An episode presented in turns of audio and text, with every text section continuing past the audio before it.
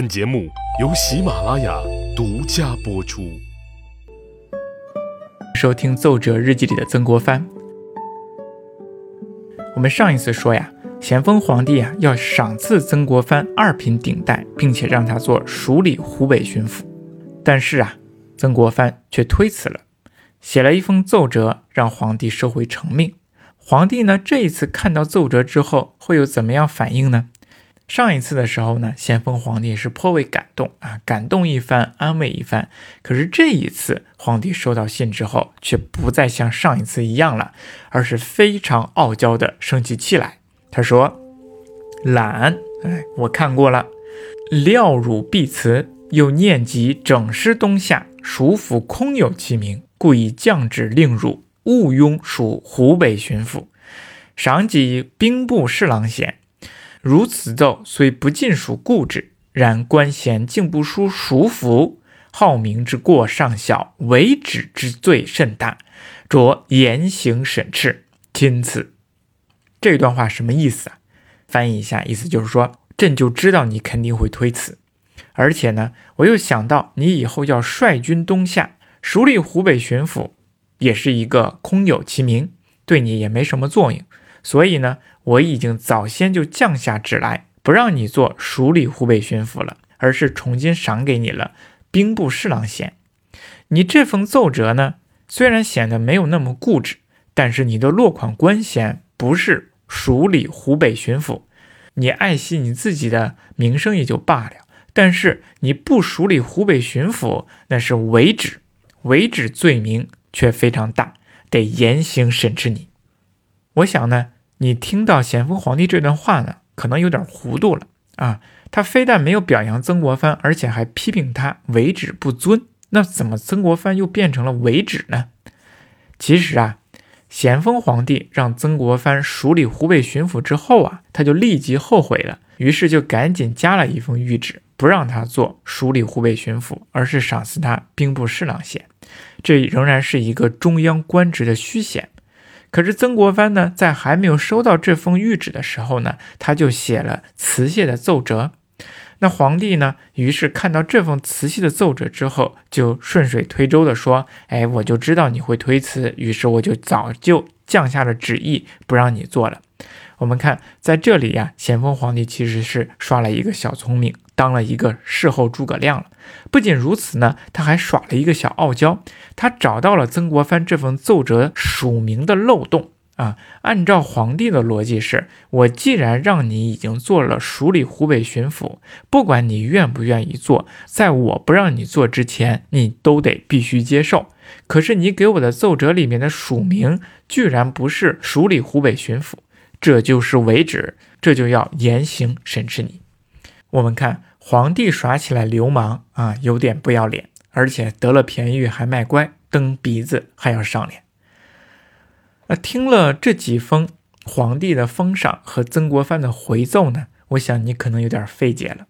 到底这两个人是在做什么呢？他们是怎么回事呢？皇帝到底是想不想赏赐曾国藩？那曾国藩不是缺地方实权吗？现在机会来了，他到底为什么又不接呢？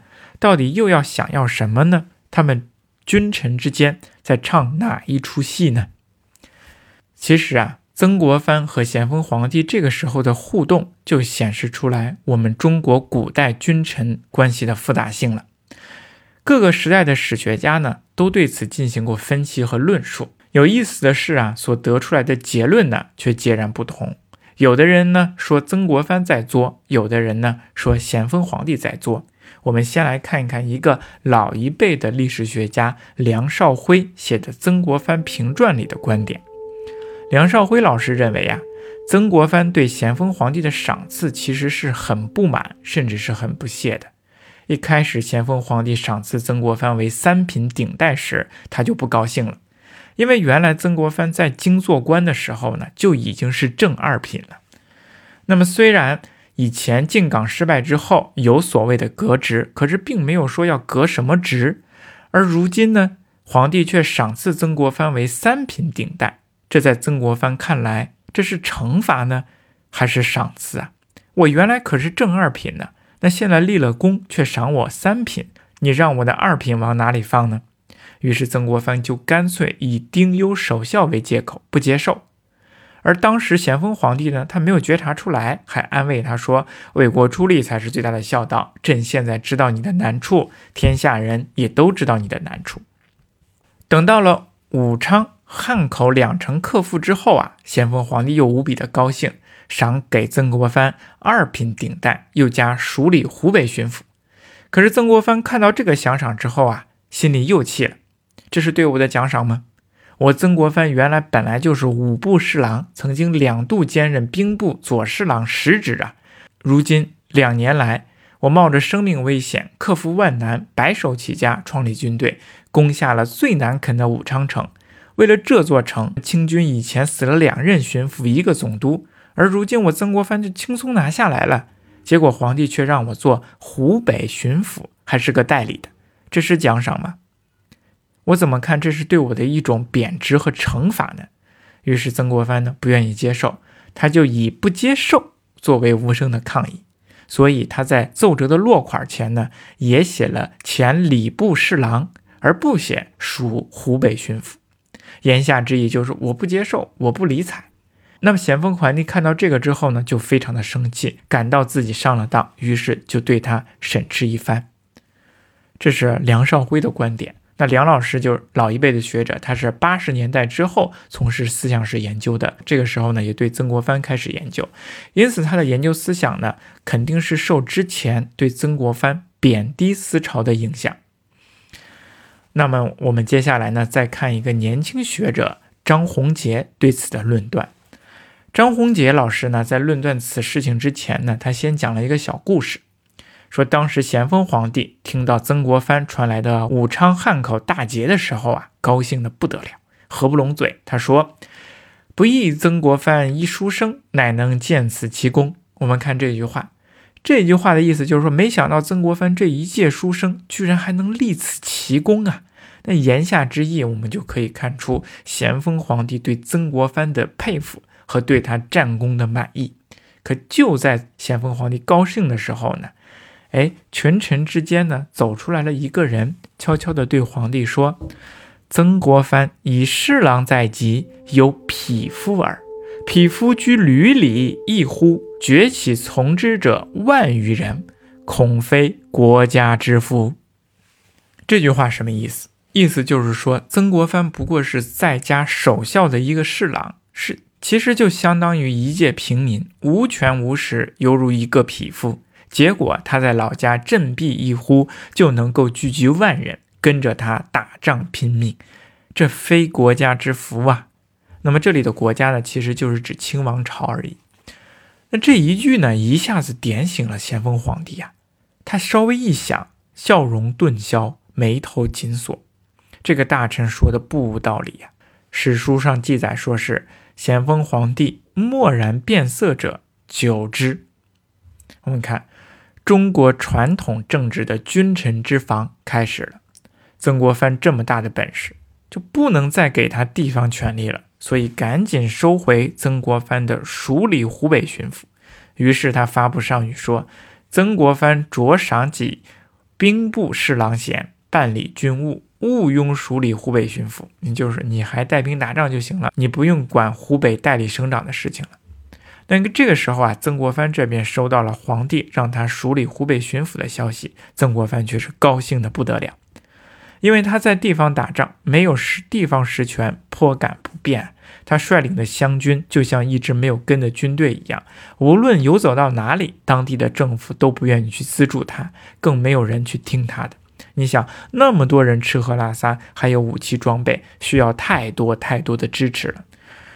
如果有湖北巡抚，那么曾国藩就可以调动整个湖北的资源，他以此为根据，然后沿江东下，战高攻低，可以很好的施展自己的战略，所以他是非常的开心和高兴的。不过，对于这样的赏赐啊，曾国藩也不能立即接受。为什么呢？因为他现在还在丁忧守孝期间，出兵之前，他也发文告诉了天下，自己啊。不是为了做官，而是不得已呀，为国为民才出来做事儿的，所以他还得写奏折呀，辞职一番。他说：“奉命署理湖北巡抚，于公事毫无所益，于臣心万难自安。母丧未除，局就官职，得罪明教，何以自立？是以不敢接受官房，仍有都臣收存。这封奏折呢，就到了咸丰皇帝那里。本来就后悔的咸丰皇帝看到这封奏折之后呢，一拍大腿说：“哎呀，我自己是有点着急了。曾国藩肯定是要辞职的呢。那这个时候我再让他不当不就行了吗？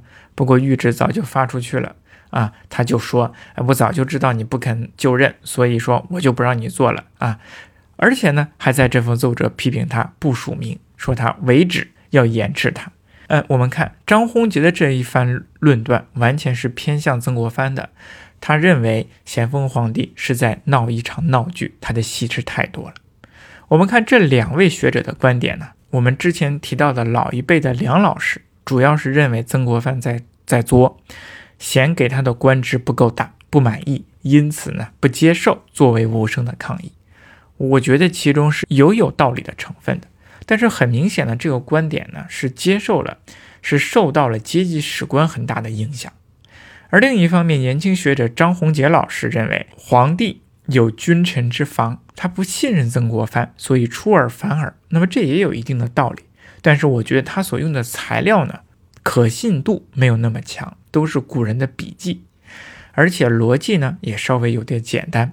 不过肯定的是啊。咸丰皇帝对曾国藩确实是有君臣之防，皇帝呢也确实是有点作和矫情。那么到底情况是怎么样呢？由于我看的材料不多啊，不够，所以我在这里呀不敢妄下结论，所以我就把老一辈学者和新一辈学者的观点呢纷纷摆出来，让大家自己去品。好，我们今天呢就说到这里，我们下期继续讲，再见。